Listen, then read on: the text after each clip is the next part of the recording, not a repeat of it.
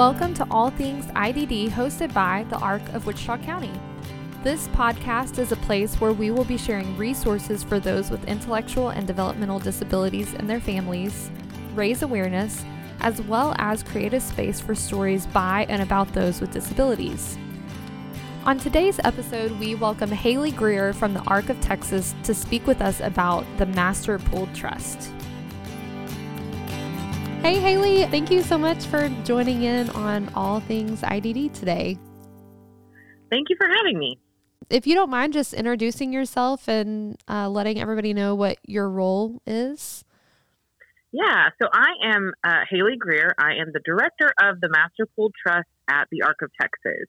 And the Master Pool Trust is a pooled special needs trust uh, for people with disabilities that allows them to protect their benefits and still have access to uh, additional funds to improve their quality of life.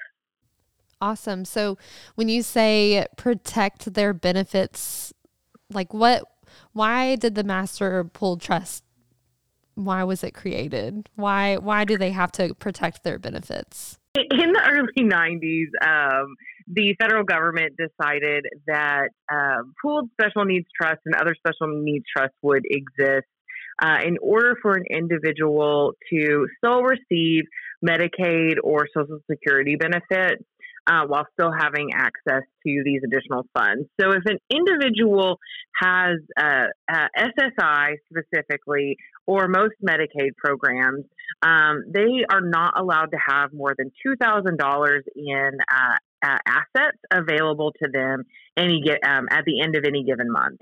And if they do have more than $2,000 in assets available, that means money in your checking account, money in your savings account, cash that you have on hand, um, uh, and even uh, assets such as uh, really expensive jewelry or, or, artwork or things like that, um, then you might not be el- uh, eligible for benefits um, from Social Security or Medicaid.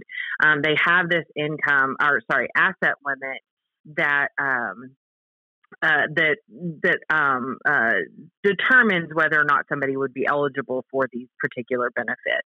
And so, special needs trusts were established to let an individual continue to have um, uh, have those assets set aside um, in a trust where they don't have control o- over it, um, but it could still be used for their benefit.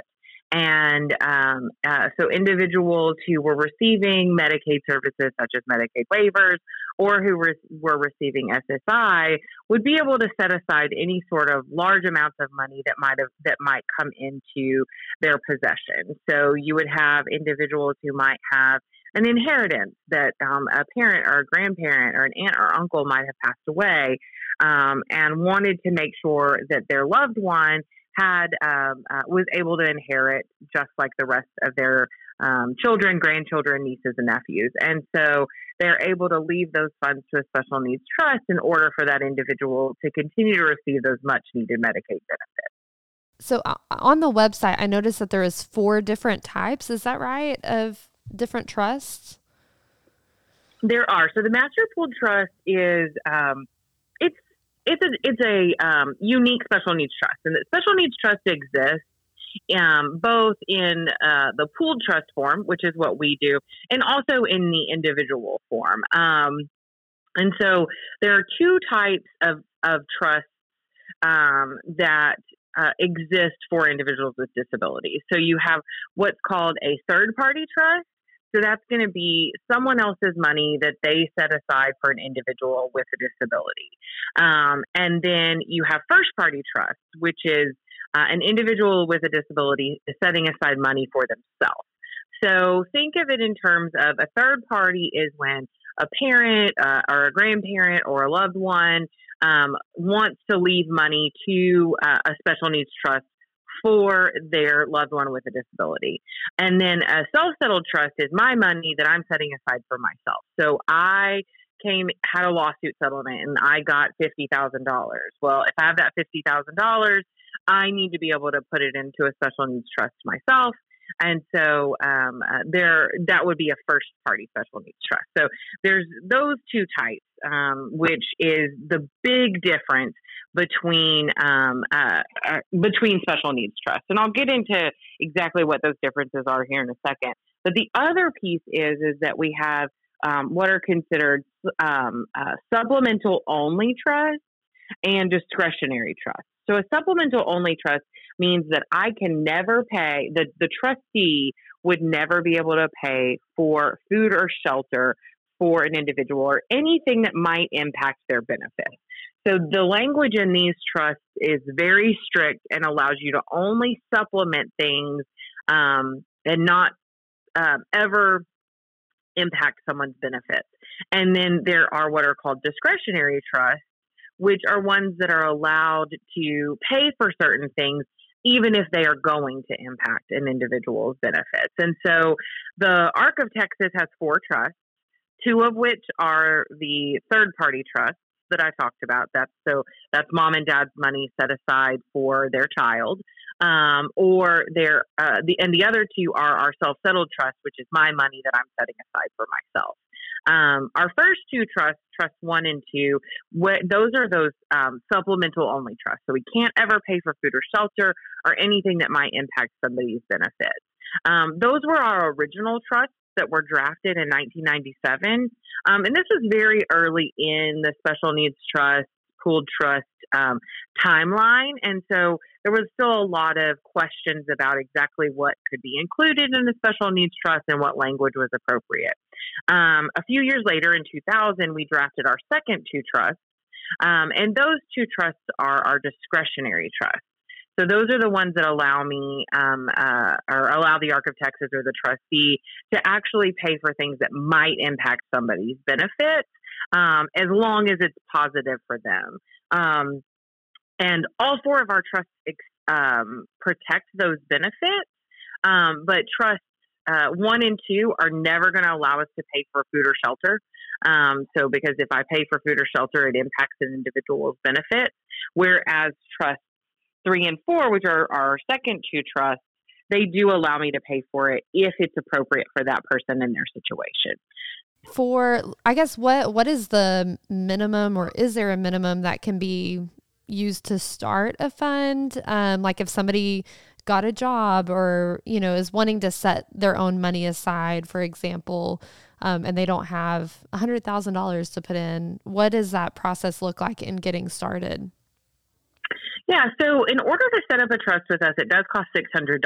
So you want to make sure that you're going to have enough money um, that you want to set aside in order to um, uh, have that $600 paid as well as um, a, a, fee. So we actually have a fee every month that's a minimum of $25.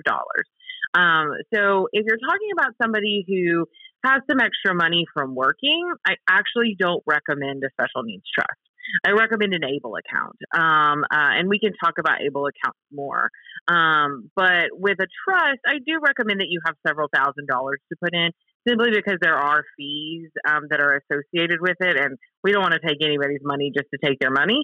So we want to make sure that um, uh, that those fees are taken into uh, into account, as well as um, the funds in the trust are actually invested. And because those funds are invested, um, they can either grow or they can shrink depending on how the market is doing. And so we want to make sure that people have enough funds in there um, uh, so that they'll see a return that could potentially help them cover some of those costs. Right. Yeah. And so I'm glad you uh, brought up ABLE accounts because, yes, I did want to touch on that, which isn't a part of the master pooled trust. But if you if you don't mind just kind of breaking that down for everybody, what an ABLE account is and when it's better to use an ABLE account. Yeah, so an ABLE account is a uh, special savings account for individuals with disabilities. Um, and they are set up, each state has their own ABLE program. And in that, you set up a savings account. These savings accounts have uh, very, very um, uh, low minimums. So most states, you start out your account with about $50. and then they have very very low fees on uh, a regular basis as well. So talking four dollars a month. Um, and what we see with able accounts is they are used slightly differently than a special needs trust. So really what able accounts are are true savings accounts. So they're there in order for you to set some money aside to be able to have um, quick access to them um, and be able to use it for what are called qualified disability expenses. And so a qualified disability expense is going to be a um, any expense that is specifically for the individual with a disability that contributes in some way to supporting or improving their quality of life um, through through that purchase. So things like um, uh, transportation, housing, um, uh, any sort of recreational type of things. Um, you see that people get different types of supports through it as well, and so able accounts are meant to um, to set aside sort of the, the smaller amounts of money um, in in uh, in my opinion. So if you've got a little bit of extra money from working and you want to save up because you've got a, a big trip to Disney that you want to pay for, or maybe you want to buy a car, um, or or maybe you want to save up to buy a house.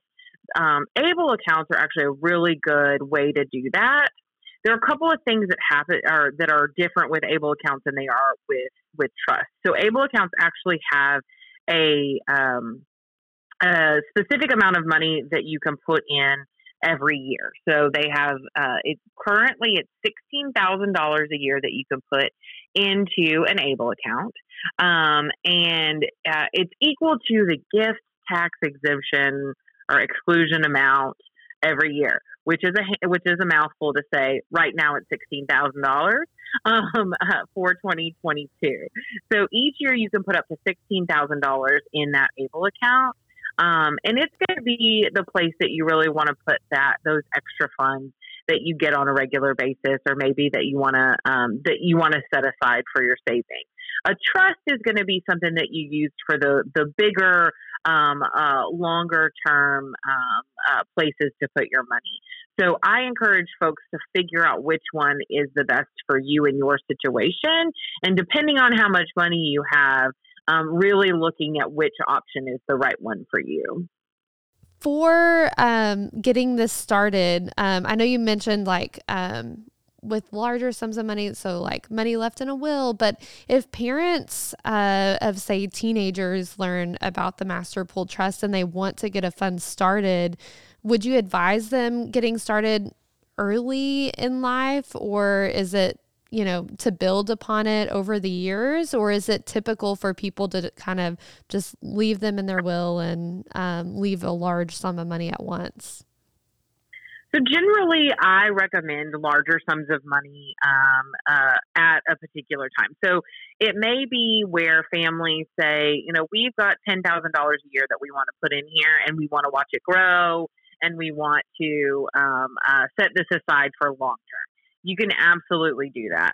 Um, other families say, I want to keep this money somewhere else. Maybe it's in an investment account, or maybe it's um, uh, going to be after the home, you know, the family home is sold, or maybe it's from an, uh, a retirement account um, where they say that's where they want the money to come from. I do encourage families to think about trust as early as possible, regardless of whether or not you're actually going to fund one. I do recommend that you get one set up. And the reason that I say that is um, that if families plan appropriately, it's going to help the individual with a disability process something that's already very difficult in a slightly easier way simply because things are set up.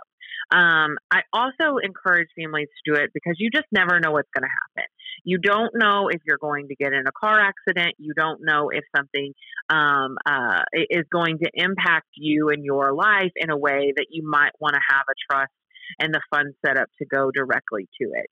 Um, one of the reasons that I encourage that is because there is actually a difference between the third party trusts, the ones that you have set up in your will to be left to um, a, a, trust for the individual, and my money that I'm setting aside for myself.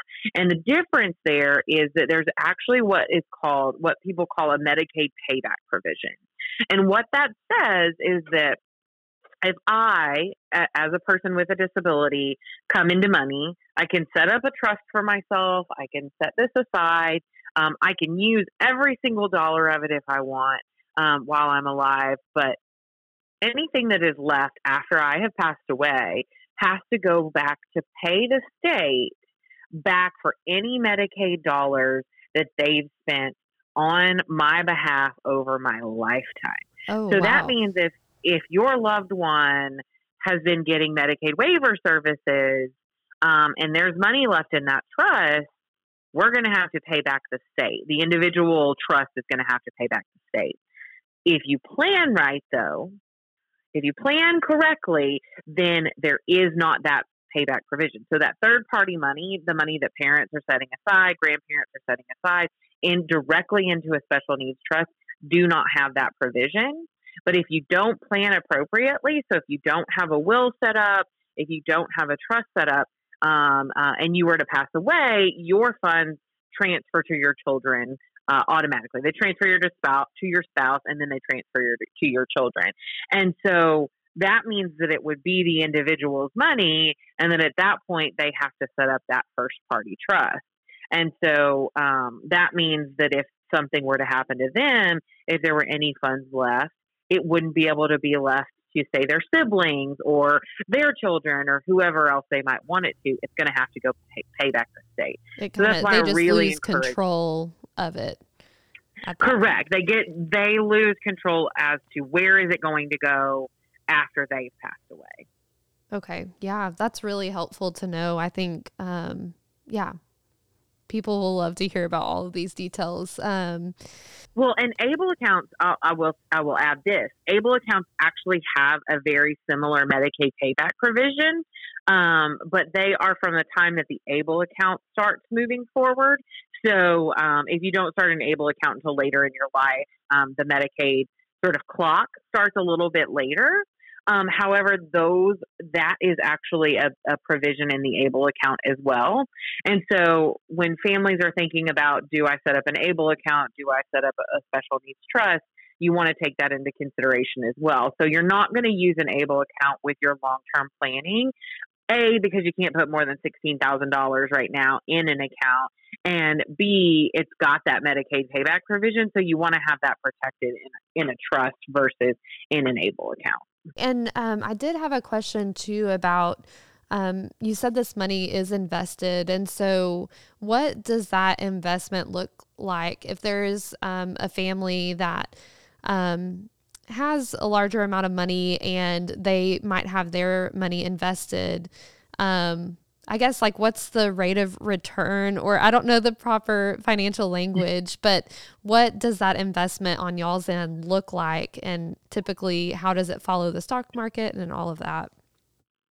Yeah, so we um, have a, um, a, a conservative investment policy in that we are both uh, we have both um, stocks and we've got bonds or other fixed income and cash, and so we've got a good combination of those two.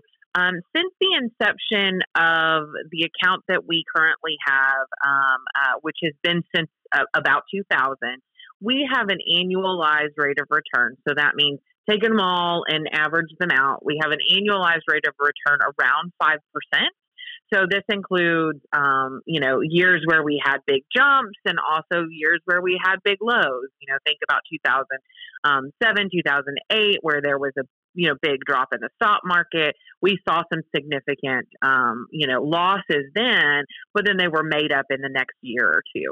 So one of the things to think about with a pooled trust specifically is that our pool is invested the same for every single person that's in our pool. So um, if you want to be in, if the parents want to be in control of how the funds are invested, then the master pool trust is probably not the right place for you. Um, however, if you know that you're okay with a conservative investment policy and a um, uh, and a, a, a, rate of return of around five percent annually, um, then then the master pool trust would be a good good option for you. And how does it um, work, I guess, as far as like tax benefits go or taxes go with people that are putting money in um, to their child's trust? Is do they have a limit on how much they're able to give, or how does that work? I know nothing about that. yeah, taxes are always interesting, and I tell everyone I am not a tax professional, so I cannot give you tax advice. However, I can say a few things. Um, putting money into a special needs trust, whether it be a pooled trust, whether it be an individual special needs trust, um, uh, is not tax deductible. It is not seen as a donation of any sort. It is going to be any sort of traditional transfer that you would that you would make. Um, when it comes to inheritances, so if it's it's with your um, uh, uh, with your will and that sort of thing, it all depends on where the money comes from as to how the taxes are going to be impacted. Um, I encourage um, families to talk to a certified financial planner uh, or a CPA when they're looking at what is the best way to fund a special needs trust. Because depending on where your money is, I, I joke and say a lot of us are worth more dead than we are alive because we've got life insurance policies, we've got um, uh, other things that would kick in if we were to pass away. Whereas um, while we're alive, a lot of it's just sort of sitting in an account somewhere or sitting there waiting for that. And so you want to make sure that you know exactly what's going to happen to all of those things when you pass away and how it's going to impact tax wise on the individual with a disability, um, uh, the estate, as well as the other um, uh, people who might be receiving money in in that inheritance. So there's a lot of tax implications for um, uh, retirement accounts, whether it be uh, a 401k or a different type of IRA. There's going to be certain tax implications for that, and different ones for things like a Roth IRA or um, a life insurance policy. Um, and so, depending on what it is, really um, determines how the taxes are impacted um, uh, to the individual with a disability and to the estate. So, in talking about once this person has access to these funds, what's the process of them spending money out of the funds? Um, I saw maybe there's fees or limits of how many withdrawals you can make. Yeah, so in the master pool trust, and this is an example of how ours works, every pool trust works differently, and every trust, uh, special needs trust, is going to work differently. But our pooled trust, the way that ours works is um, we have a form that individuals would fill out they would um, provide information to us about what it is that they want to spend the money on, whether it be um, that they that someone needs to be reimbursed for money that's already been spent, or money needs to be provided or paid directly for a um, experience, a a uh, product or um, other things that might be for that individual. And so they request to us at the Arc of Texas we then review that request to make sure that it meets Social Security and Medicaid's rules, um, which there are a lot of. Um, we have to make sure that it meets those rules. And then from there, we're able to make distributions. We don't make distributions directly to indi- the individual with a disability 99% of the time, um, because if we were to give an individual money directly, it would impact their benefits. So we pay for items directly. Um, and we also have something called a True Link card. Um, this is a prepaid debit card that we're able to provide funds on for the individual to be able to use to purchase items um, that are in line with Social Security and Medicaid's rules. Oh, that's awesome. When did the cards start? We have been using the cards for about six years, I believe. Um, the cards have been around for a little while. Um, they were approved, officially approved by Social Security about three years ago. Um, and they're actually able to be, um, anyone can set up a TrueLink card. We work with them to be able to use them with the trust because we found that it really allows individuals to have some self determination that they're allowed to be able to have um, have access to those funds to be able to pay for things that are appropriate um, under Social Security's rules. So we don't pay. We generally don't pay for things like food, um, whether it be going out to eat, whether it be um, at the grocery store, whether it be a snack or shelter, which includes things like rent, utilities, um, water, wastewater, gas. Um, so those are the things that are not allowed to be purchased with a TrueLink card, but pretty much everything else can be purchased so long as it's for the individual with a disability. Um, one of the challenges that is very important for everybody to know whether or not you use us as a special needs trust or if you have your own is that you need to keep receipts because Social Security and Medicaid want to know how that money is spent. And so if they come and they audit and they they ask you, well, where was this money spent? We have to be able to tell them. And so it's important that our beneficiaries hang on to their receipts and provide those to us so that we can keep a record of them uh, with their account here at the ARC of Texas. Yeah, I remember at our local chapter here in Wichita Falls, we had a member that would use our fax machine and would come in and mm-hmm. scan a stack of receipts. Um, so, yeah, for anybody listening throughout Texas, I know ARC chapters are great resources to assist in getting receipts or any other information they need. Um, um, another question I had was what um, I saw that on on y'all's website, y'all mentioned there's training opportunities and special education consultation. Is that more the Arc of Texas that y'all are talking about, or is that with the Master Pooled Trust, or who who would that be um, if a parent was reaching out to y'all? Yeah, so that would be through the ARC of Texas. We do have um, some training opportunities. We um, work with our local chapters to provide um, uh, information in the local areas, um, and we also can provide um, some limited individual advocacy or information. So we've got a lot of information that's available on our website. One of the number one things that's available on our website is the IDEA manual, um, which is super, super important um, for families who have loved ones still in school. Um, uh, and that is going to provide information about special education. Um, we also do other trainings and uh, provide other information uh, across the state, both about the Master Trust. Um, uh, I talk, I do a lot of presentations around the Master Trust and ABLE accounts, as well as um, uh, information about future planning and uh, and things along those lines for families. What would you say is the biggest mis- misunderstanding that y'all face with Master Pooled Trust accounts?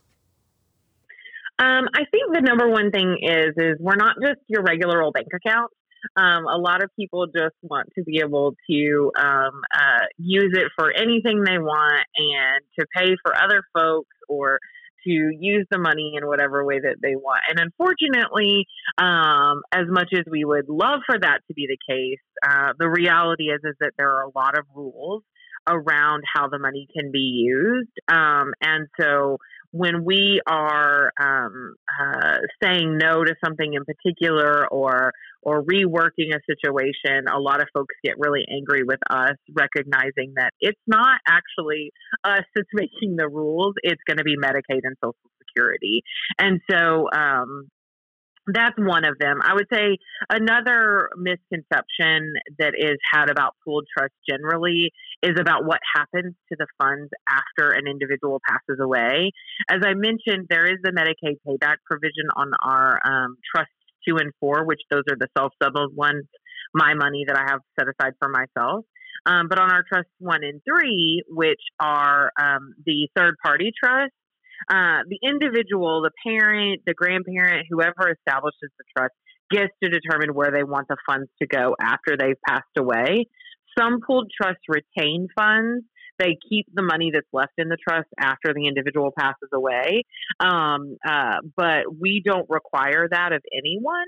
And so um, uh, we don't retain any funds from our from from the, the third party trust unless the family wants us to, um, uh, and and they're allowed to leave it to us. So that's another big misconception about um, our pooled trust specifically. And I do have another question. I thought yeah. of one. Um, I always love hearing because this is like kind of I don't know. I always like bringing a personal story into it. So, is there a story over the last several years that has just like reminded you of, man, I love what I do and this is why I do what I do? Um, of an individual, yeah, whatever that story might be. Is there anything that comes to mind? Yeah, you know, I actually have a lot of those stories, um, but one in particular was an individual who um, uh, came to us. Their uh, their sister was their last living relative, and um, uh, she came to us to get a trust set up for her sister, who um, uh, had had uh, an intellectual disability as where as well as mental health diagnosis, and so she required a lot of assistance. She required um, uh, some some additional um, uh, services that um, the sister was the only one that was providing them. And the sister came to us and said, I need someone to be there when I'm not here any longer. And the sister um, has since passed away. Um, and so we were able to step in um, as the trust provider and help to get her the supports and services that she needed. So we were able to contract with someone locally to her to help her find the right living situation to make sure that she was getting the right supports and services. Um, and so her trust was actually able to pay for that um, care manager to help to organize everything, as well as to help pay for some additional things that she otherwise wouldn't have been able to pay for with her SSI. Um, uh, and so we were able to use the trust in order to support her um, in uh, having a, a, a higher quality of life than she would have if no one had been there to um, support her in her needs. Yeah, and obviously I'm partial to the ARC. I work for a local art ARC chapter and I see, you know, what we do at a local level, but also I, I think that's what's so great about this special needs trust. I'm not sure what other ones are out there in Texas, but the fact that it's through the ARC of Texas is like y'all know individuals with disabilities and you have so many connections throughout the state to support. So yeah, I really love that story and what y'all do is so important. And I'm just grateful for the work that you do and really appreciate you sharing everything with us today. Absolutely. And thank you so much for having me. I my biggest goal in the role that I'm in is to make sure that family know families know that special needs trust and master pool and the master pool trust or other pool trust exist um, because we want to make sure that individuals are getting the support that they need over the long term. Um, and whether or not you choose our trust or if you choose another trust, making sure that you have that future plan set up is so important. So I appreciate you asking um, me to talk about the Master Pool Trust. Um, and hopefully, um, our information and our expertise can help you to find um, uh, to, to find the resources and the appropriate special needs trust for you. Awesome. Thank you so much, Haley. Thank you.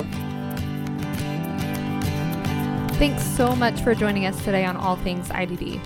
Be sure to check out the links below for more information on the Master Pool Trust, ABLE accounts, and the IDEA manual that Haley had mentioned. We're looking forward to releasing the upcoming episodes, so be sure to like and subscribe to our podcast so you can see when we release the next episodes. We would really appreciate it as well if you shared our podcast with your friends and family. As always, friends, be good to yourself.